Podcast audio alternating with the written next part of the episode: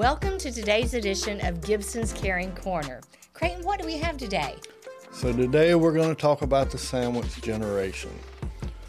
And what that basically means is it's family caregivers that are taking care of their kids, but also taking care of mom or dad or, or in laws.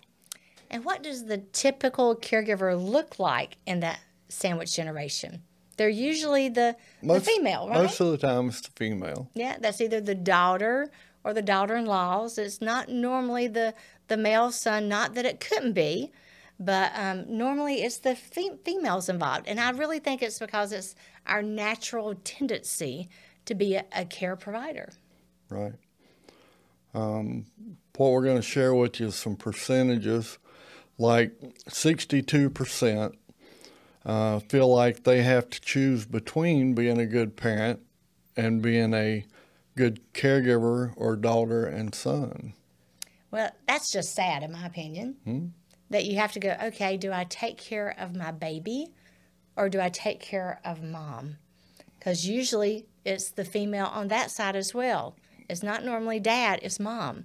Um, the majority of our clients are are the female, Usually. but we do we do have a few males, but um, mainly female. And having to make that choice, that I don't believe that's how God made that plan. Shouldn't have to. No, you should not have to make that choice. But there are ways that you can manage um, all of those things that you're juggling and make it best for your baby mm-hmm. or small child or your parent. And Creighton, I don't know that we want to go into details of any of that, but things could be, you know, asking help from your church. It could be asking help from um, the neighbors that know your loved one. Yeah. It could be hiring a professional home care agency to help provide that care. Right. But um, using those networks of people that your parent was already involved in, that's the best choice, yeah. even if it's just giving you a day a week. Um, you know, don't ask for a whole lot because everybody everybody has their own lives as well.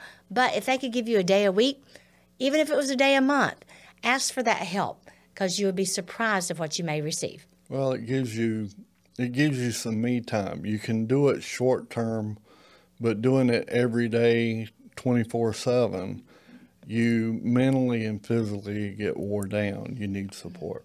Absolutely, one hundred percent agree. All right, what's next? So forty five percent have cut expenses or shifted budgets to meet responsibilities as a caregiver for a parent or parent in law budgeting is important. I know um, in this year, you know, just the cost of food is expensive. Yeah. So if you were to think of your wage that you earn and then multiply that times 24, that's the cost of one-on-one care. Yeah. And that and that is that can be the minimum cost of one-on-one care. Yeah. So um, it can be very expensive if you need 24/7. You know, we have clients that are from just needing a little bit of help to needing 24 7. So if someone needs 24 7 care, they're usually great candidates for facility care.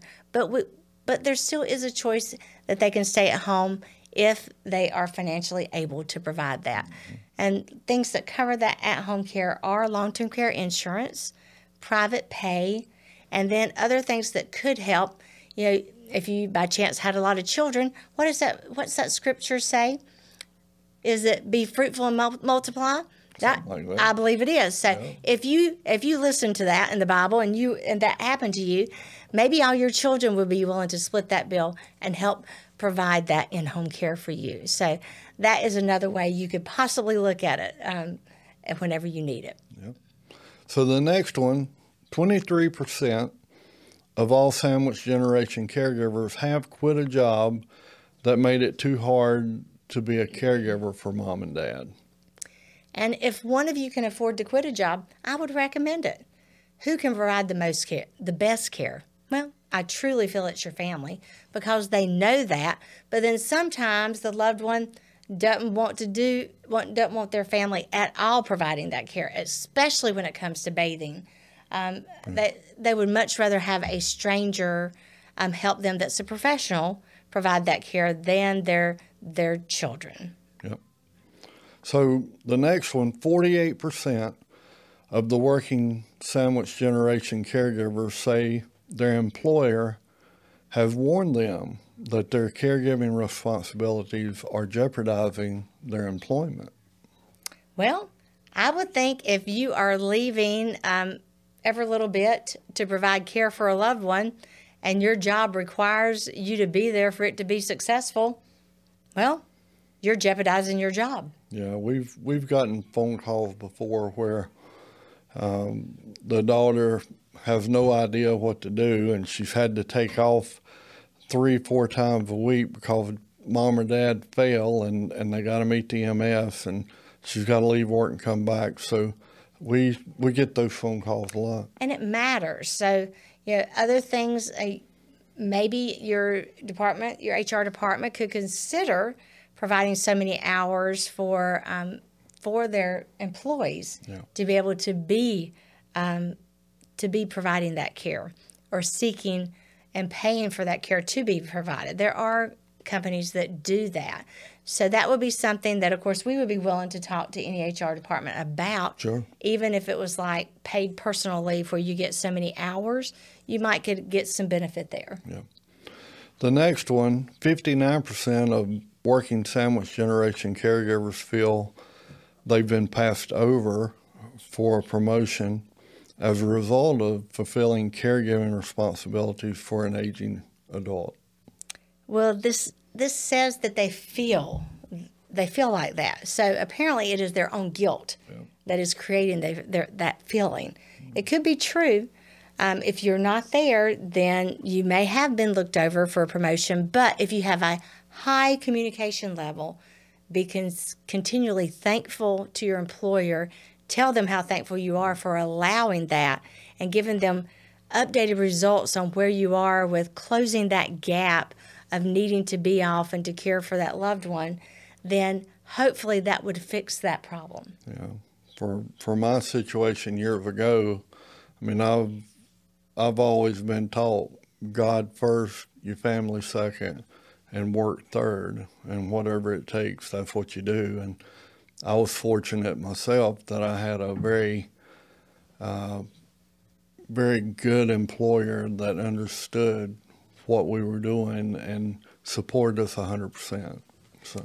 And what that support looked like was that they enabled um, Creighton Gibson to be off for breakfast, lunch, and supper without any guilt whatsoever to make sure that his dad was fed because after he had a stroke, he could no longer use his hands. Yeah. And so he went into a facility and fed his dad every single breakfast, supper, and lunch. For two years. For two years. So um, that was awesome. And just, we, we are still very grateful to JC Steele and Sons yes. for allowing that to happen. Yeah. Great company. Mm-hmm. So 59% don't know where to turn or how to ask for help to find relief? So, I would start with your primary care physician. Mm-hmm. There are so many medical resources out there available that you may not be aware of. If you're dealing with Alzheimer's disease, there are nonprofits like the Hilarity for Charity Foundation that you can apply for grants that would totally pay for that care if you have had to quit work to provide that care yourself. So there are there are ways that you can seek out to get assistance. It may not just be be placed into your lap, but you might have to hunt for it a little bit. But start with that primary care physician. Use resources in the library. Um, use resources online. You have access to so many now. Yeah. I would highly provide that. And when people call us, we're providing care for seniors now for over 20 years. And so, any resource we can get for someone, whether they become a client or not, we want to share it with them like we're doing today. Right. We and, want to empower the the family caregiver to make the best decision. Uh, absolutely. One of the other websites are homeinstead.ca front slash sandwich generation sandwich gen period. Um, that gives you a good, a lot of good resources also. And if you wanted to just to Google um, sandwich gen, yeah, one sheeter, you will get those choices pop up there, and um, that will just make it easy for you. Yep. I hope you've enjoyed today's edition of Gibson's Caring, Caring Corner. Corner. Hi, welcome back to Health Tips with Cale, your exercise science, health, and fitness enthusiast. So, we're picking up with carbohydrates part five. We're going to really be talking about the low carb and keto diets today. So, as a brief overview, we're going to be talking about what is a keto diet, what are the pros and cons of a keto diet, and do they actually work and should we be following those? So, first off, what is a keto diet? Well, a keto diet, let's talk about how it works.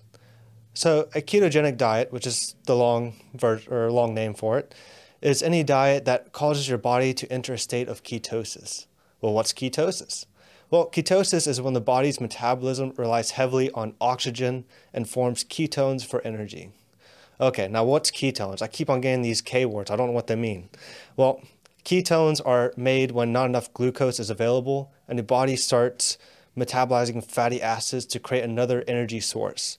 So, just like how glucose forms these ATP mo- molecules, ketones are the exact same way, except for they're formed via a different substrate or a different molecule overall.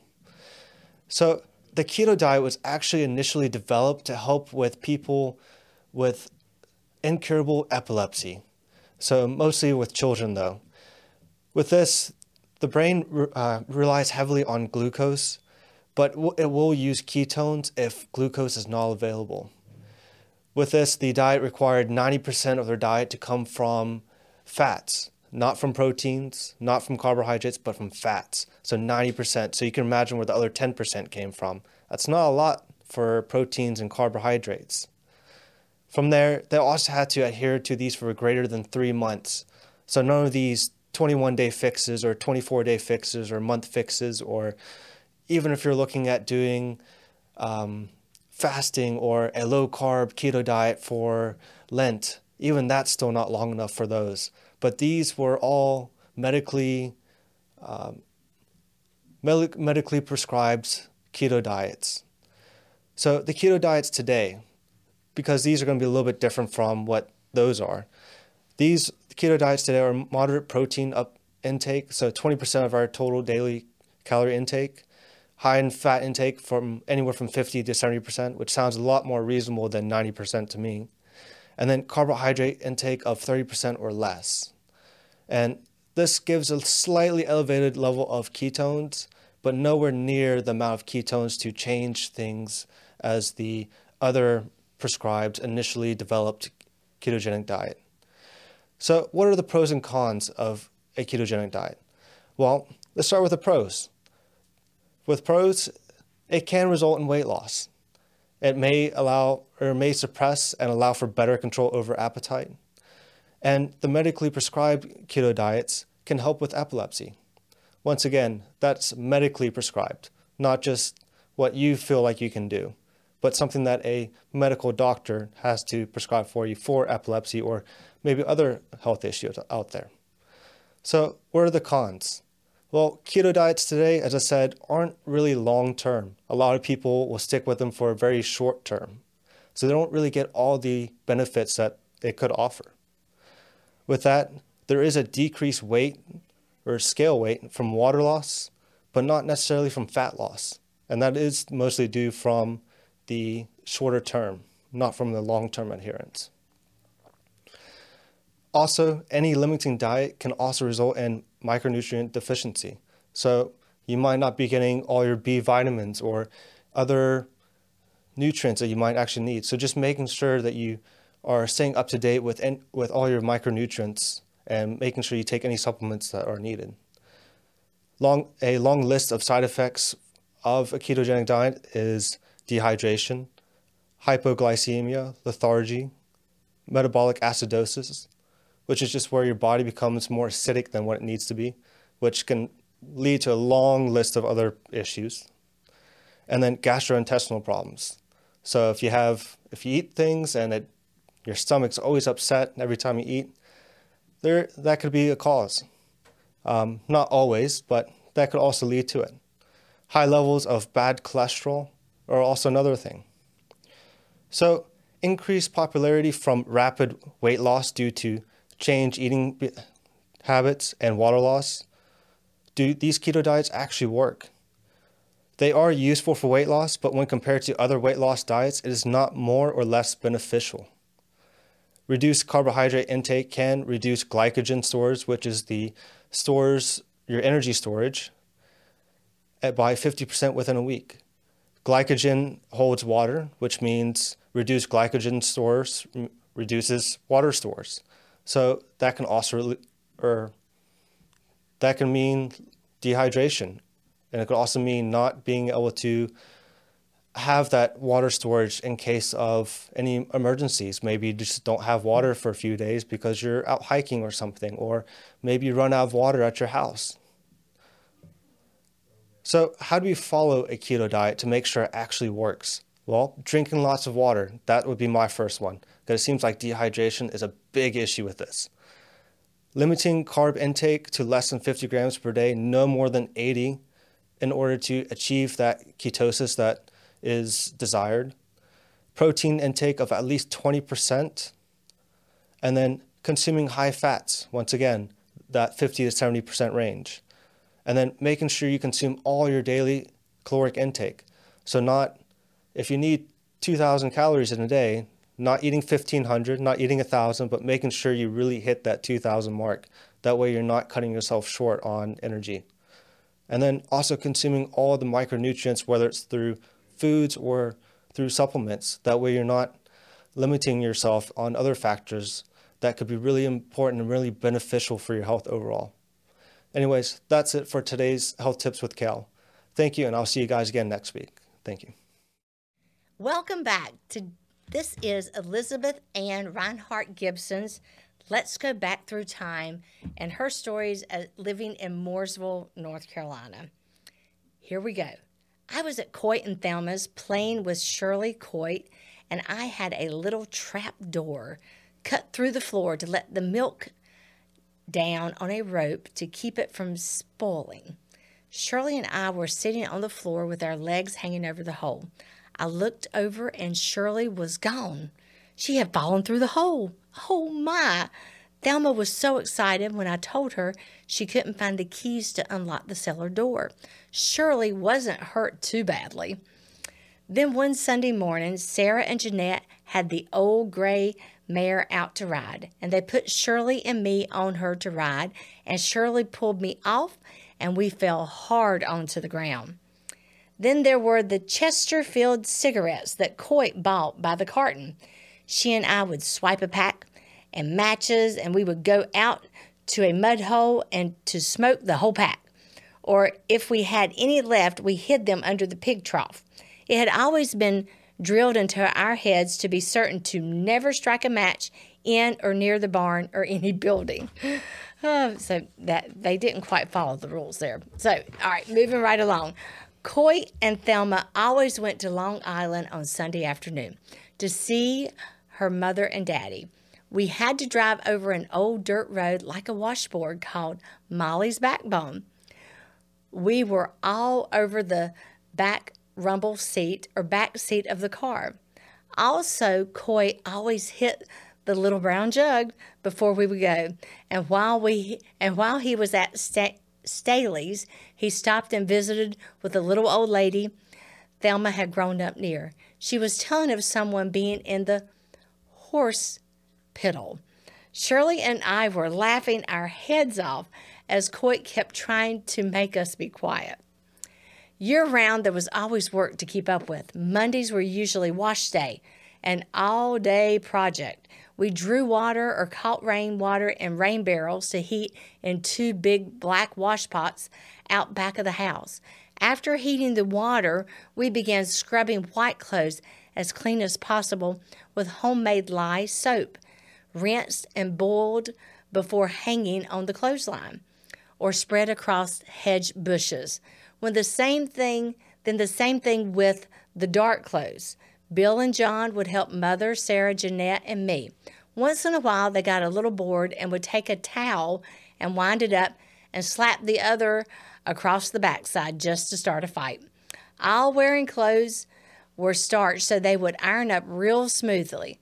Tuesday would be ironing day after sprinkling the clothes down and letting them set for a while. Then flat irons were heated on the cook stove to iron the clothes. We hung them up in a big wardrobe while we kept where we kept our clothes. Mother would pick a day to make homemade lye soap. It was it too was a day's work building a rolling fire under the washpots. Soap was made with lard, lye, and water, cooked to a point that mother knew when it was right. Then she would let it cool in the pot and she would cut it into the sizes she desired and stored it in the smokehouse where the side meat, ham, and bulk salt and 100 pound sacks were also stored there. The old black iron washpots were used for many uses. Hominy making was another big day operation. They shelled dry corn and boiled it in a lye solution for hours and hours to cook it down and to remove the husk. Then it was washed, washed, and washed before eating. Creighton, you know, these stories makes me think of how lucky we are mm. today. Yes. I cannot imagine having to wash clothes all day long one day and then iron them all the next. So that's the end of today's stories um, with Elizabeth Anne Rinehardt Gibson, and we hope you join us again next time. Thank you for watching Caring Corner. Make sure you head over to our Facebook and YouTube channel where you will find this program along with others. Be sure that you subscribe, like, and click the notification bell so that you will receive notifications for our weekly program. Don't forget to share this program to your social media platforms.